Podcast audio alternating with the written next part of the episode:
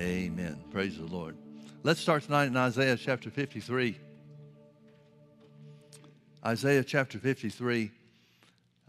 I usually um, take the position on scholarly arguments that it's hardly worth getting involved with. Scholarly arguments, by the definition I'm using, I might as well explain to you what I mean by that. When you get Bible scholars that are looking for a way to take something away from us, which is what most of the scholarly arguments end in, at least one side of them anyway, then it's really not worth getting into whatever the controversial issue or subject matter or whatever that the scholarly arguments are based upon. However, there is one, at least one exception to that, and that is is healing a part of the atonement? Now, that's something that's been argued about since Jesus died, I guess. In every generation of the church, there is a group of people, in, uh, in some cases, many groups of people, denominations and so forth, that argue that Jesus died to pay the price for our sins, but not our sickness. And as such, they claim that, the, that healing is not a part of the atoning work of Christ, what Jesus died and paid for on the cross, in other words. So, this is one scholarly argument that I believe every Christian, every believer, should have a basic working knowledge of.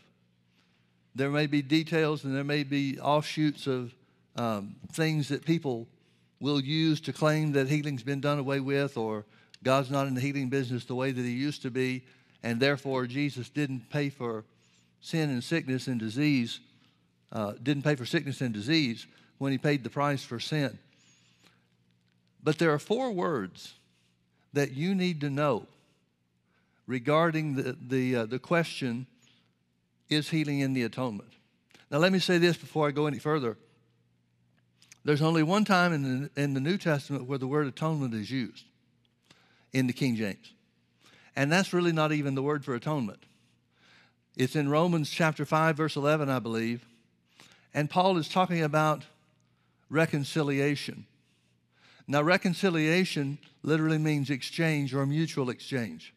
There are two words that are used for uh, uh, translated as reconciliation. And when it talks about the exchange or mutual exchange, it very simply means what Jesus did for us in our place or as our substitute. The Bible says in 2 Corinthians chapter 5 verse 21, God made him Jesus to be sin for us who knew no sin that we might be made the righteousness of God in him.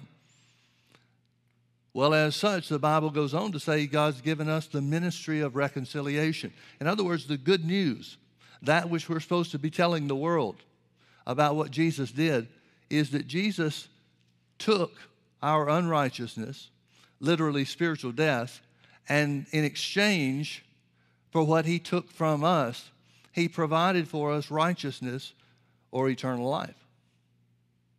So, with that in mind, the New Testament talks about what we would consider to be redemption, not atonement. The Old Testament, the Hebrew word for atonement, means to cover something over. And that's what the Day of Atonement was all about. It was man going through the ritual sacrifice that God had given them to do and to offer so that their sins could be covered over for a one year period of time. But they had to keep doing it every year. But the Bible says, and part of the reason they had to do it every year is because the blood of animals was not a worthy sacrifice for man's spiritual death, condition of spiritual death.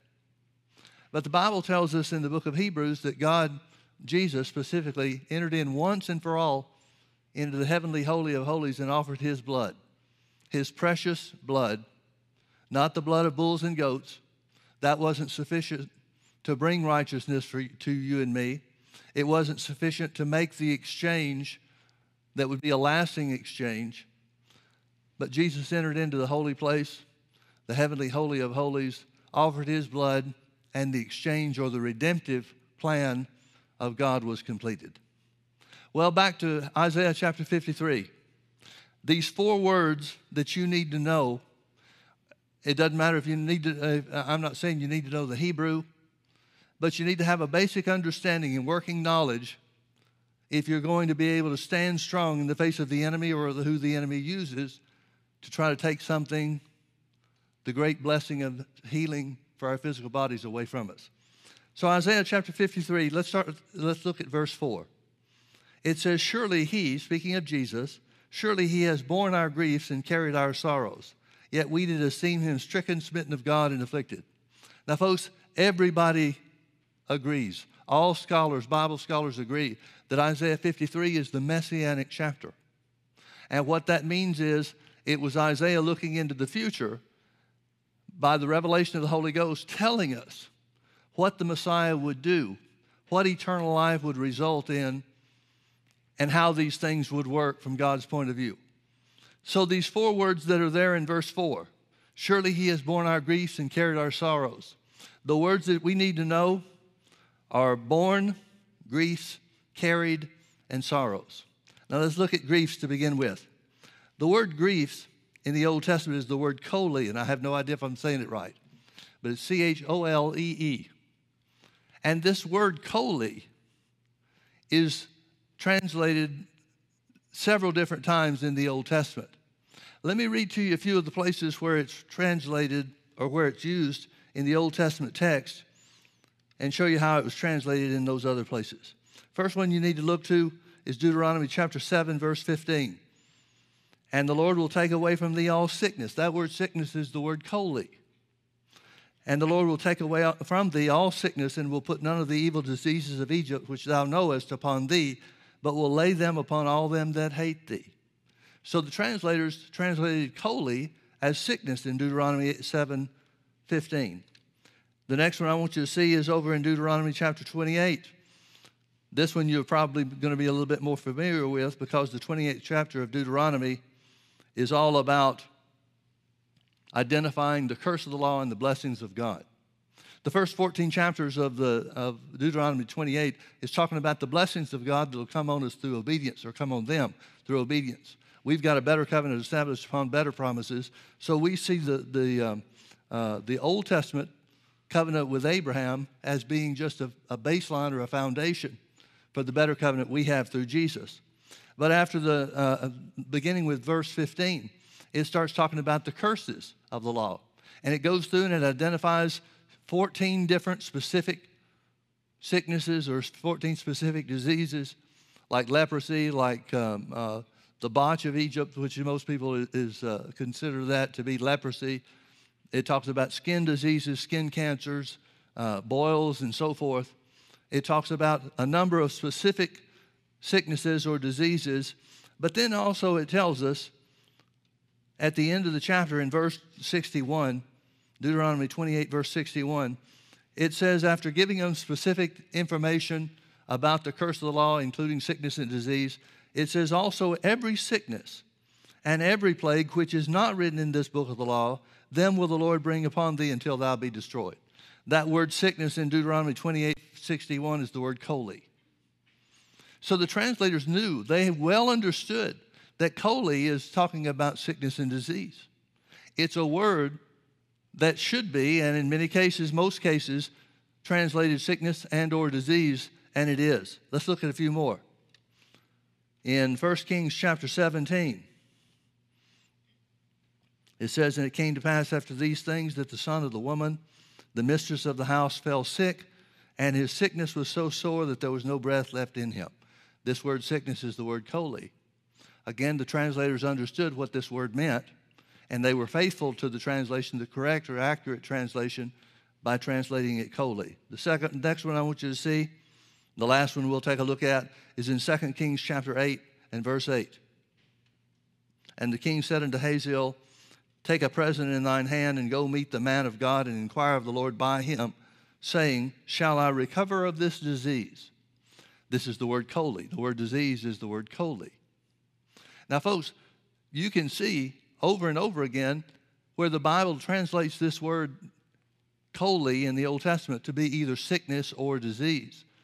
You can see very readily that in Isaiah 53, verse 4, it's talking about that very thing. How would they get griefs from chole? They didn't get griefs from chole in 2 Kings chapter 8, verse 8. See if I shall recover from this grief. That wouldn't make sense, would it? In Deuteronomy chapter 28, verse 61, and also every sickness and every disease not mentioned in this book of the law will God bring upon thee until thou be destroyed. He's talking about the results or the consequences of disobedience. Well, he didn't say uh, also every grief shall come upon you. Grief wouldn't make sense there because the subject matter is sickness and disease. So they translated faithfully again this Hebrew word choli as sickness, not grief. But in Isaiah 53 and verse 4, again it says, Surely he has borne our griefs, choli, and carried our sorrows. Why in the world would the translators put the word or translate this word choli as griefs rather than sickness and disease? It had to be more than just the translation or the knowledge of the, of the word and the language itself. There's no way that the translators would have just arbitrarily chosen griefs for some scholarly reason without giving us some kind of footnote in the text. No, this word griefs is the word sickness. Surely he has borne our sickness and carried our sorrows. Now let's look at this word sorrows. This word sorrows in the Old Testament, in the Old Testament Greek, the, I'm sorry, Hebrew, this word is makob. Now it's a, a pretty obscure word. It's not used very many times in the, in the Old Testament at all. But the times that it is used, it's used pretty equally across the board as sorrows, griefs, or pains. And so the translators would be left to identify, based on the context of that which is being spoken, which one should it mean? Well, they translated it sorrows, but it could be just as easily translated pains, and in my opinion, should be. So it says, Surely he has borne our griefs and carried our sorrows, literally sickness and pains. Now let's look at the other two words real quickly. Surely he has borne our griefs and carried our sorrows. The word borne is the word nasa, N A S A. Again, I have no idea if I'm saying it right. But in the King James, it's translated uh, as born, and it literally means to lift in a wide variety of applications. So it's talking about taking up something or lifting something. The word carried is the Hebrew word sabal. Don't know if I'm saying it right or not, but this word literally means to carry a burden of some type or to bear that burden away. Now, what the Isaiah 53 verse 4 doesn't tell you is that these words borne and carried are Levitical terms. They were used concerning the priesthood specifically on the Day of Atonement, as we've talked about that a little bit already. The Day of Atonement was the one day a year where an offering was made, a sacrifice was made according to very specific instructions, so that the sins of Israel could be borne away or carried by the scapegoat into the wilderness. And judgment would fall on the animal that represented the children of Israel rather than falling on the people themselves. Now, here's what I want you to do with me I want you to read down with me to verses 11 and 12. Let's start in verse 4 so we get the context. Surely he has borne our griefs, sicknesses, and carried our sorrows or pains. Yet we did esteem him stricken, smitten of God, and afflicted. But he was wounded for our transgressions, he was bruised for our iniquities. The chastisement of our peace was upon him, and with his stripes we are healed. And all we, like sheep, have gone astray. We have turned everyone to his own way, and the Lord has laid on him the iniquity of us all. Here is talking specifically about a substitutionary work. He was oppressed and he was afflicted, yet he opened not his mouth. He is brought as a lamb to the slaughter, and as a sheep before her shearers is dumb, so he openeth not his mouth. Again, it's talking about the things that Jesus did to accomplish the substitutionary work that he performed for mankind on the cross. Verse 8 He was taken from prison and from judgment, and who shall declare his generation? For he was cut off out of the land of the living. For the transgression of my people was he stricken. Cut off from the land of the living is talking about, and it is a reference to the scapegoat of the Old Testament. maybe I ought to stop and explain a little bit. On the Day of Atonement, there were two animals. They're sometimes called bulls, sometimes called goats, sometimes called lambs. But we would relate it more to a bull than anything else. So these two animals, both that were equally scrutinized by the priests to make sure that there was no spot or blemish, that it was a perfect and, and would be a perfect sacrifice, or as perfect as man could get to a sacrifice. And the high priest chose lots. In other words, it's about the equivalent of rolling dice to see which one is which to be used. Because there were two parts to the Day of Atonement. We know about the one where the animal was offered and, and uh, his blood was spilled, the blood was splashed upon the altar, and so forth. We have a little bit of information about that or know a little bit about how that went. But the other one was called the scapegoat. And before the, the, uh, the sacrifice was made, the high priest would go out and lay his hands on the head of this bull. And he would pronounce every sickness, I'm sorry, every sin, every wrongdoing, everything that was possible for mankind to have entered into, every sinful thing for mankind to have entered into. And all those things were symbolically transferred from the, the uh, people of Israel through the high priest, their representative. They were transferred to the head of this bull. Now, the bull was then to be taken away from the camp of Israel. It was to be led out into the wilderness, and it says of this scapegoat, it was supposed to depart unto the land, or depart from the land of the living. So, here where it says Jesus was cut off from the land of the living, it's him fulfilling the type of the scapegoat. So, Jesus didn't just fulfill the Day of Atonement sacrifice, he fulfilled the scapegoat sacrifice as well. And then out in the wilderness, either a wild beast or some type of uh, calamity would come would befall the scapegoat, or sometimes just the judgment of God would fall upon it itself. But it would die away from the camp. It would die away from the presence of the people. So he was cut off out of the land of the living, for the transgression of my people was he stricken. Verse 9, and he made his grave with the wicked and with the rich in his death, because he had done no violence, neither was there any deceit in his mouth. Yet it pleased the Lord to bruise him. He hath put him to grief. This word grief is a, uh, a type or is a, um, what am I trying to say? It's a form of the word chole. It's not exactly the same, but chole is the root word for what this word is and what this word should mean. So it says, It pleased the Lord to bruise him. The word bruise here means punishment or affliction. In other words, there was a price that Jesus was paying for our griefs, which again should be translated sickness. And it pleased God to pay that price. It pleased God to receive his son as the payment for sickness and disease. Yet it pleased the Lord to bruise him or afflict him. He has put him to grief, sickness. When thou shalt make his soul an offering for sin, he shall see his seed, he shall prolong his days, and the pleasure of the Lord shall prosper in him. Notice the connection with grief, which should be sickness, and offering his soul for sin. The Bible doesn't make any distinction between those two or identify that those were two separate events or occurrences. It groups them together as if they were one.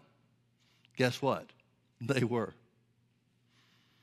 Verse 11 He shall see the travail of his soul and shall be satisfied. By his knowledge shall my righteous servant bear many, for he shall bear their iniquities. You see that word bear? This is the word sabal. It's the one, it's the, the word that's translated carry in verse 4. And again, it's a Levitical term. Let's keep reading into verse 12. Therefore will I divide him a portion with the great, and he shall divide the spoil with the strong, because he has poured out his soul unto death, and he was numbered with the transgressors, and he bare the sin of many, and made intercession for the transgressors. This word bear is the word nasa. It's the word born in verse 4. Now, let me ask you a question. When it says, He shall see his soul an offering for sin and bear away the iniquities of us all, what does that word bear mean? When it says that He carried away these things, these sins of Israel, doesn't that mean, and wouldn't that have to mean, that He operated as a substitute for mankind? In other words, when Jesus bore the sins of Israel, he did it as a substitute. When he carried away the sins of Israel, he did it as a substitute. Now, those same words that talk about what Jesus carried away concerning sin and transgression, it says he carried away concerning sickness and pains. So, folks, the simple reality is this, and there are a lot of arguments that come up. A lot of times people say that Matthew 8, 16, and 17, when it says, uh, and when the evening was come, they brought unto him many that were possessed with devils, and he healed their sick, healed all that were sick, that it might be fulfilled which was spoken by Isaiah the prophet, saying, Himself bore our infirmities and carried our sicknesses. Some people will argue that Jesus fulfilled that in his earthly ministry, and that's what Matthew 8, 16, and 17 is telling us. The problem with that is if that's what he fulfilled, if he fulfilled the prophecies of Israel by healing the sick in his day, then that means Jesus also had to fulfill the prophecies of Israel, or uh, the prophecies of Isaiah, the Old Testament prophecies concerning Israel, not to carry away their sins on the cross, but to forgive their sins while he was here on the earth.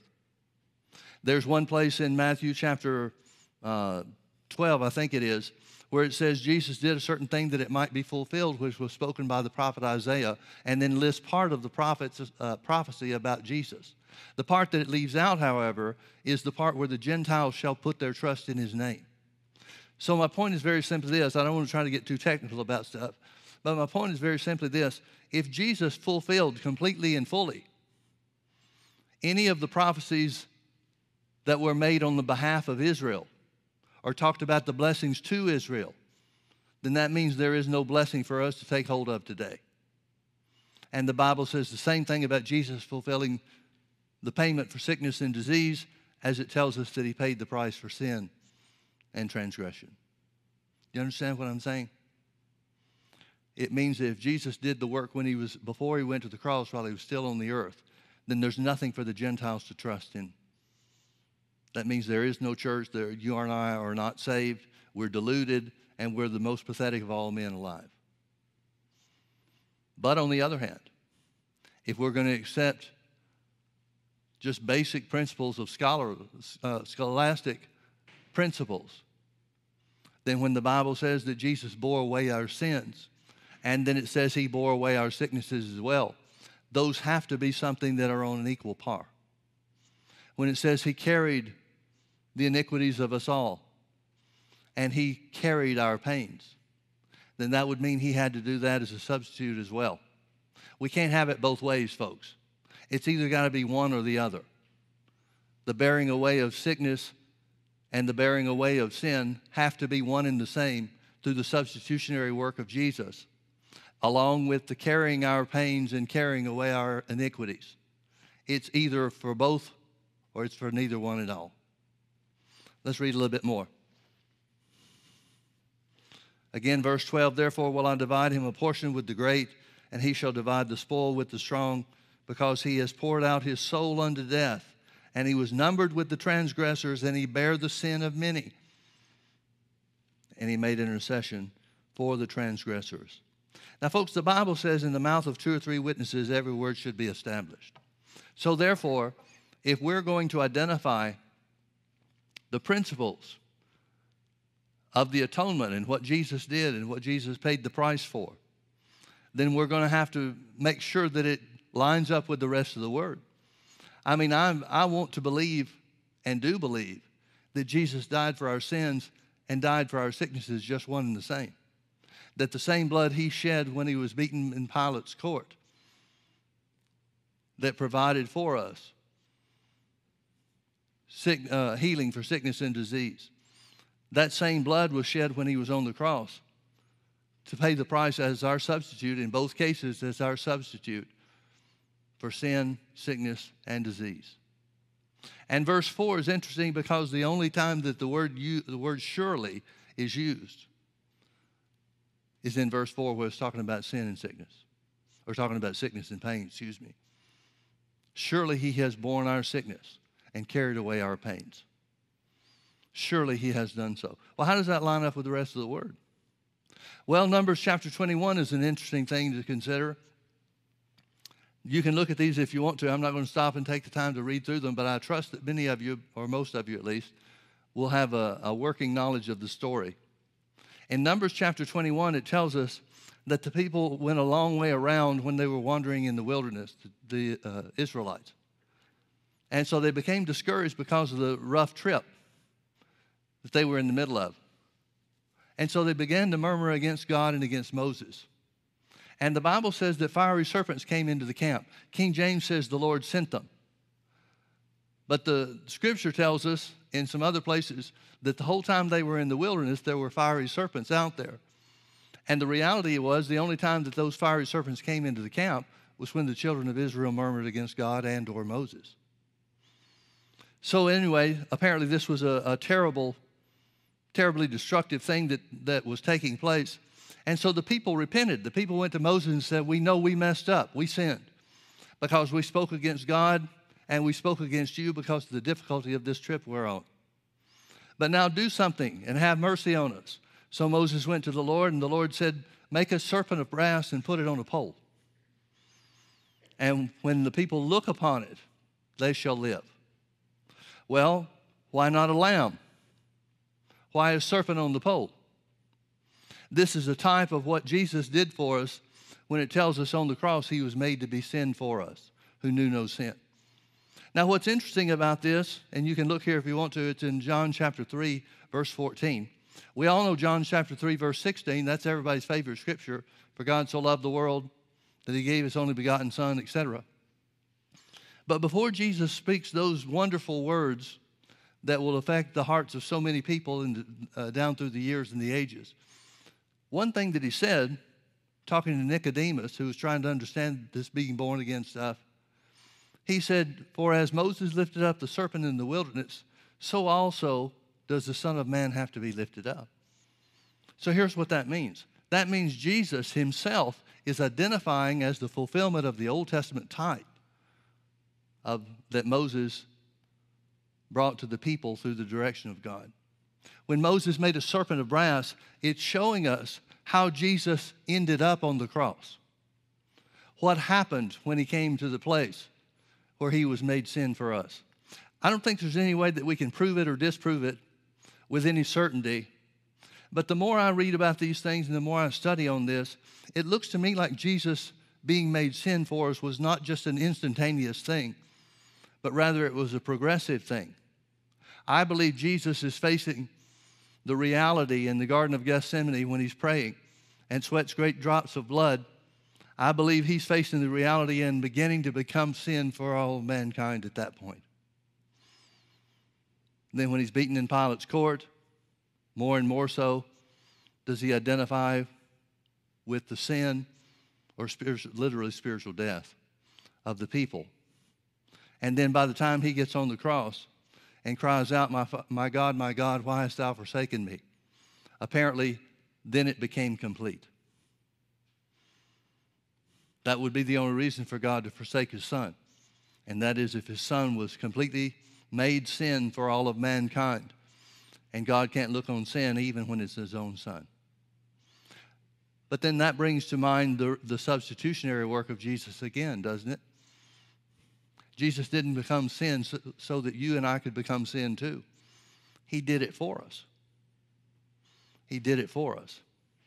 So in the Old Testament, the type that Jesus identifies as being the one to fulfill it, under the Old Covenant, the atonement that Moses made for the people by making the serpent of brass and putting it on a pole, it brought forgiveness because they had sinned if forgiveness wasn't made, then even if they had gotten healed, they'd be right back in the same situation they were before, open to the destruction, and destructive work of the enemy.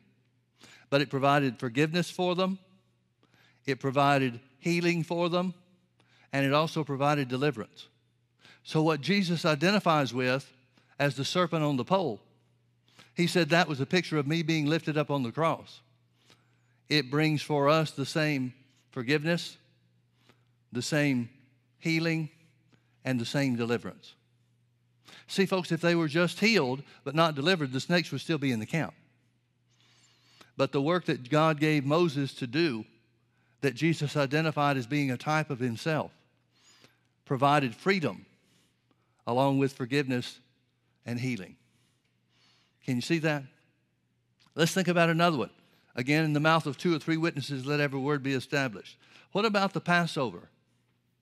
You remember that the 10 plagues came against uh, uh, Egypt, actually, nine plagues and one death of the firstborn. But do you remember before the death of the firstborn took place, Moses has gone before Pharaoh. Pharaoh says, I don't ever see your face again. Next time I see you, one of us will be dead. And he got what he said.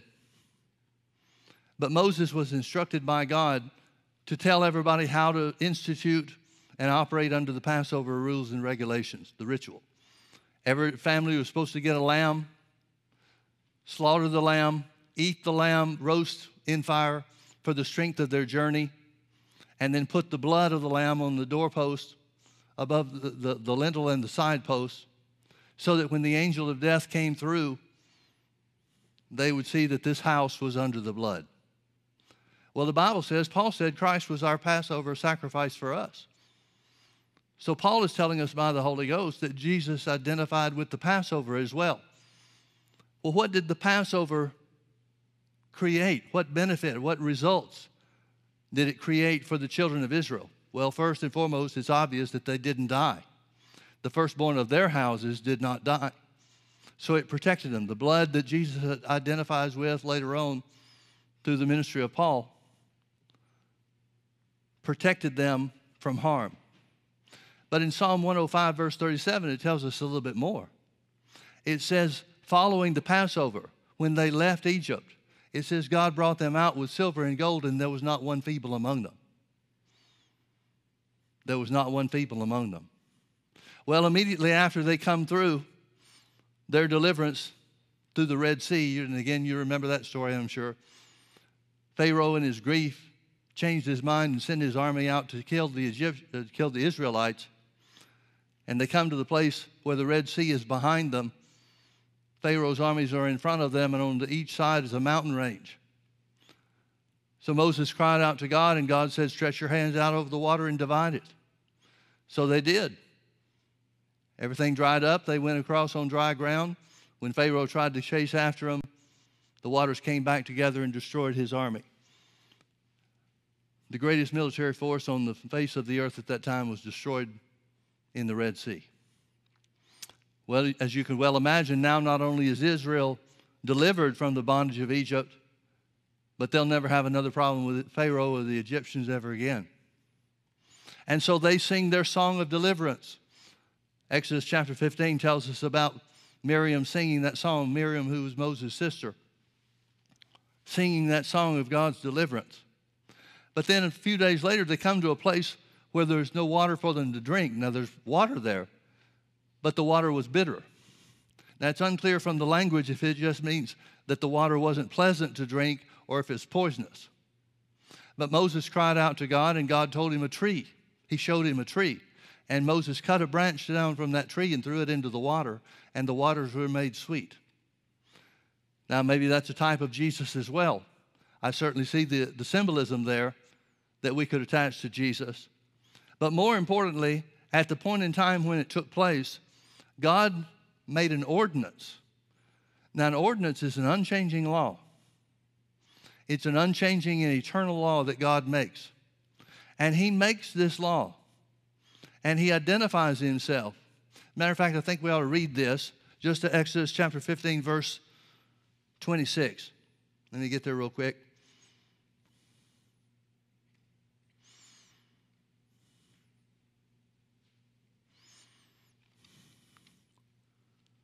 Verse 25 Moses cried out unto the Lord, and the Lord showed him a tree, which when he had cast into the waters, the waters were made sweet. There he made for them a statute and an ordinance, and there he proved them. In other words, here's an eternal law of God. And he said, If thou wilt hearken diligently to the voice of the Lord thy God, and will do that which is right in his sight, and will give ear to his commandments, and keep all of his statutes, I will put none of these diseases, the word put is literally the word allow, I will allow none of these diseases upon thee, which have come upon the Egyptians, For I am the Lord that healeth thee. Now, this is one of the seven redemptive names that God identifies himself to Israel as. This is a name that God gives himself. It's not a name the, the Israelites gave to God. This is God saying, This is who I am.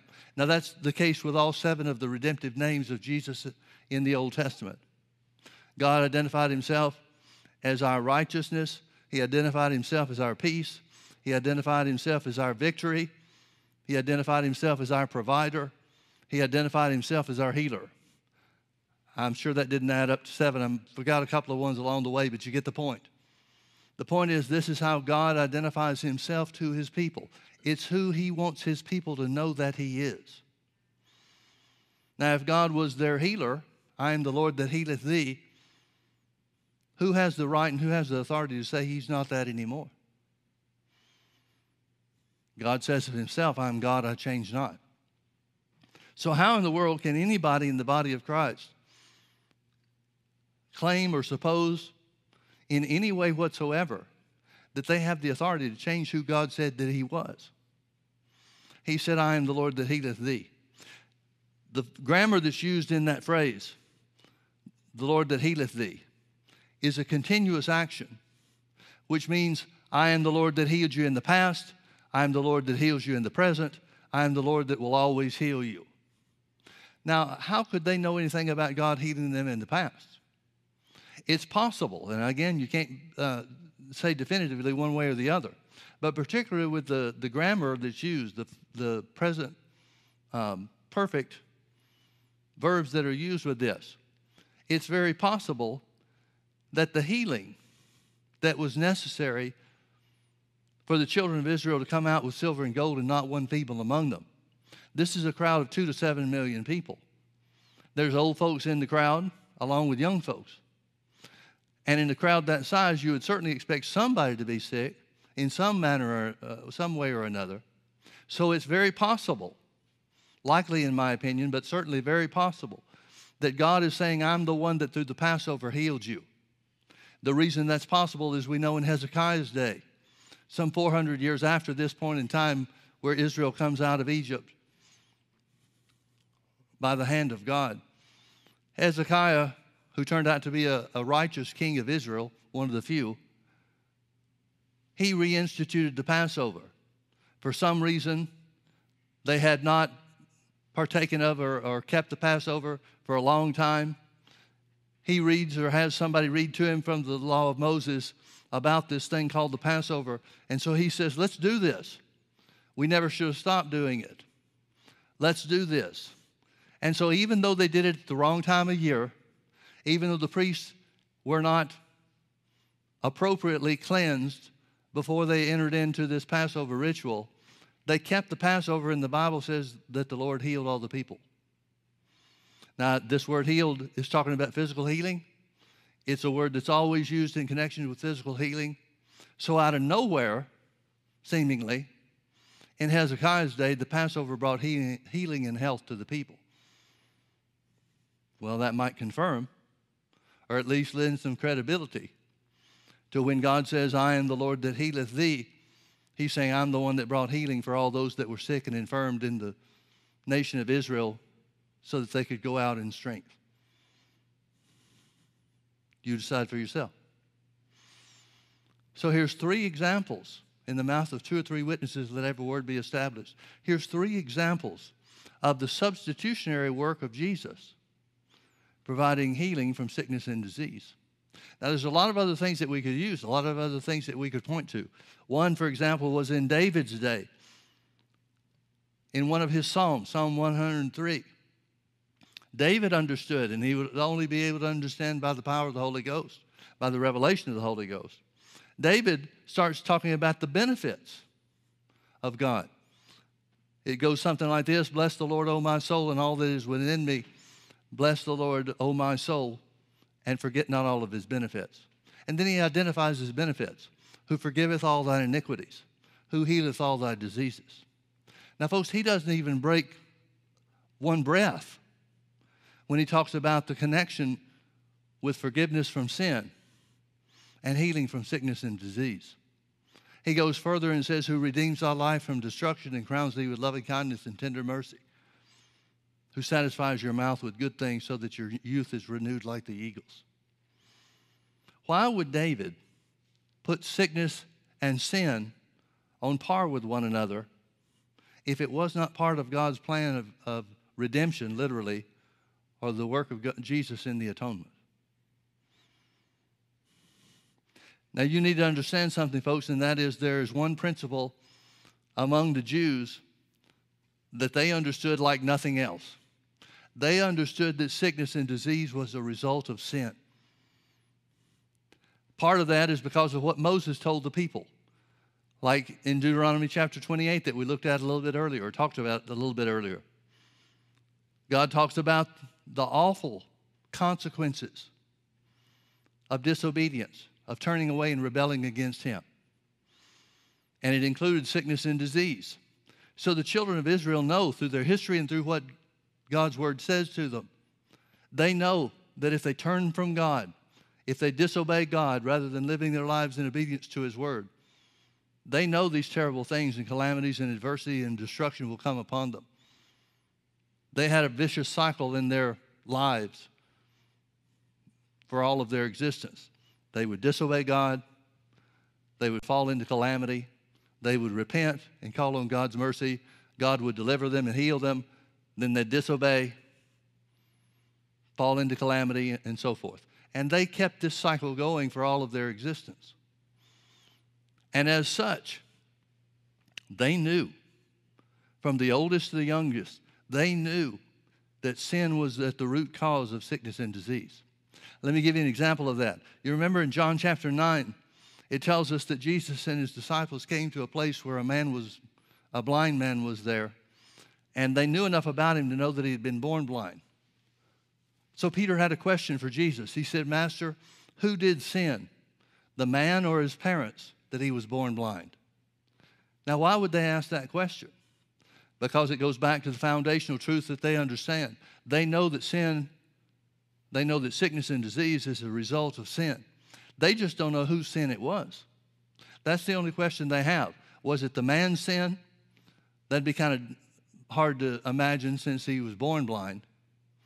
Or was it his parents' sin? And Jesus responds very specifically. He says, Neither is this man's sin nor his parents. Then he goes further and says, But that the works of God must, may be made done in him, I must work the works of him that sent me. The night cometh when no man can work. In other words, Jesus said, I'm here to work the works of God in him. Does, that does not mean God made him to be born blind so that he'd have somebody to heal down the road when Jesus came. It just simply means that Jesus was sent to the earth to do the will of God. Now, no matter what you think about why the man was blind, and I grew up in Sunday school where they taught us that God made this man blind so that Jesus would have somebody to heal, so that John could write about it in his gospel. Well, folks, that's just stupid. Why would God have to plan 30 some years ahead of time for Jesus to have a blind man to heal? That just doesn't make sense. But what's even more important is that Jesus identified the works of God. So when Jesus heals the blind man, in the first place, if God wanted him to be sick or wanted him to be blind, then Jesus has to be operating contrary to the will and the plan and the purposes of God. But then when some would say, yeah, but it, God made him to be blind so that Jesus would have somebody to heal. Now, we've got to be careful about that because God's will never changes. That means if it was ever his will for this man to be blind, it will always be his will for this man to be blind. So then, if Jesus heals him when God's will was for him to be blind, Jesus is working contrary to the plan and the purpose of God. He's working contrary to the will of God on the earth. But the Bible says in Acts chapter 10, verse 38, how God anointed Jesus of Nazareth with the Holy Ghost and power, who went about doing good and healing all that were oppressed of the devil, for God was with him. Peter says by the Holy Ghost that everybody Jesus healed was oppressed of the devil, not oppressed of God.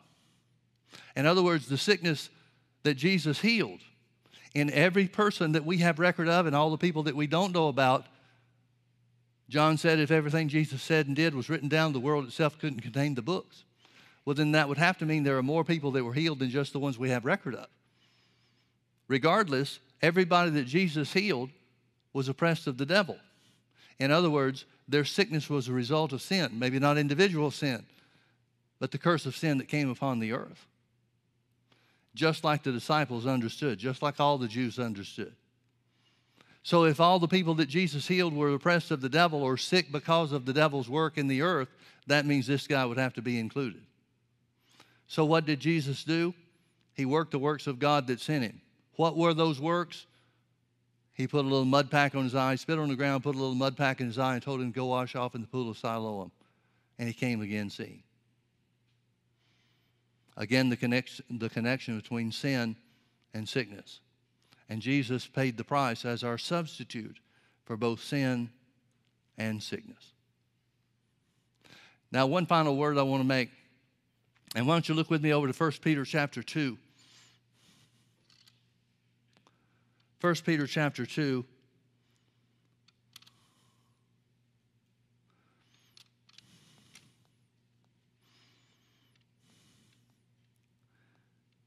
Peter was writing to the church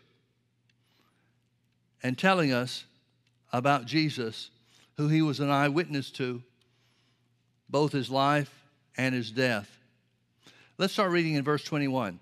It says, For even hereunto were you called because Christ also suffered for us, leaving us an example that we should follow in his steps. Now, the suffering it's talking about here is suffering persecution. That's the only thing the Bible says that we will suffer here in this earth or in this life. The Bible says, the, Paul said that the godly will suffer persecution, which may be the reason why a lot of people are never persecuted. They don't live well enough for people to, to rise up in opposition against them.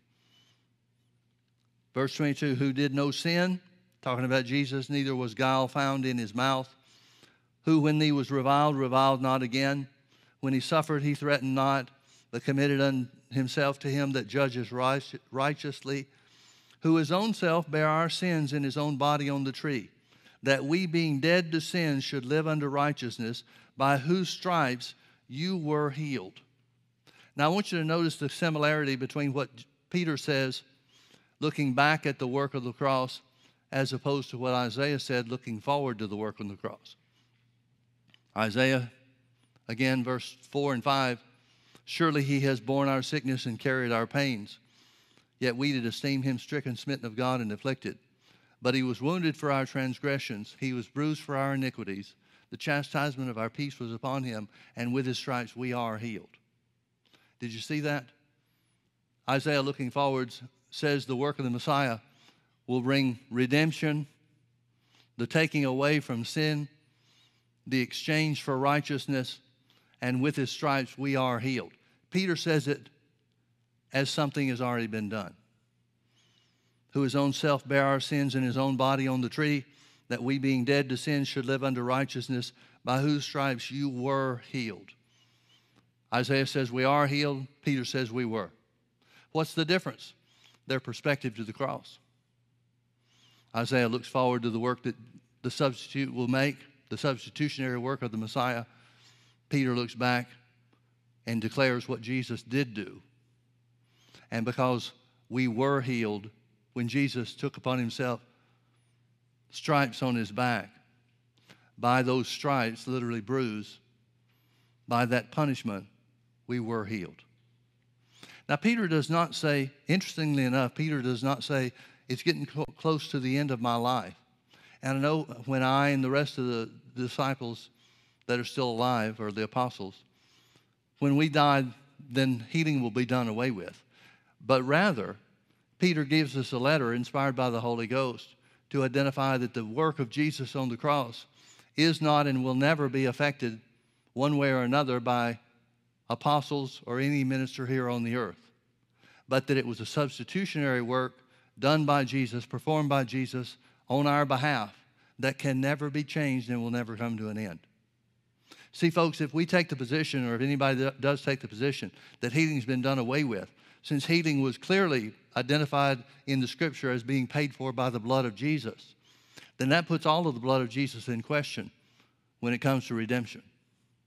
If the blood of Jesus that provided healing for our physical bodies can ever be altered or changed in any manner whatsoever, then why couldn't the rest of the blood of Jesus that paid the price for sin and spiritual death, why couldn't that be affected too? See, again, you can't have it both ways. It's either eternal, it's either, either an eternal substitutionary work, or it's not at all. Thank God it's real. Thank God His blood still provides the same benefit for physical healing as it provides for the saving of the soul, as the scripture says, meaning the recreated human spirit. Folks, we need to be so ingrained in this that we're able to help people that will never come to the place where they listen to the word being taught in this regard. You've got people in your life, whether you know them or not, you've got people that you have acquaintance with and people you interact with that have no idea what the Bible says belongs to them. And that's why Paul said we've been given the ministry of reconciliation. The good news of Jesus, the gospel, is that Jesus made the exchange. He paid the price so that we don't have to.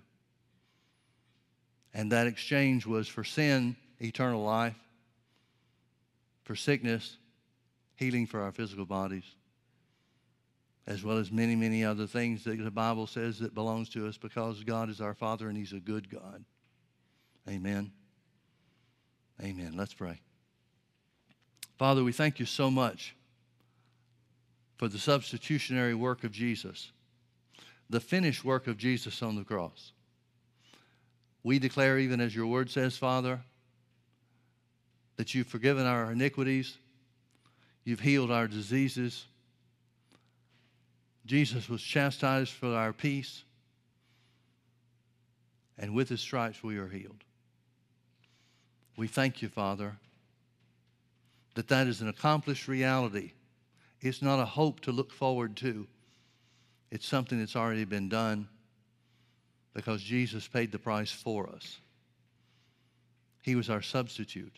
He took upon himself this terrible punishment and penalty so that we need not take it upon ourselves. Thank you, Father, that your word is true and that word always works. So we declare that we're healed by the stripes of Jesus. We thank you, Father, that the devil's power has been broken over our lives and that we have the authority to take hold of what you've provided for us through your Son, Jesus.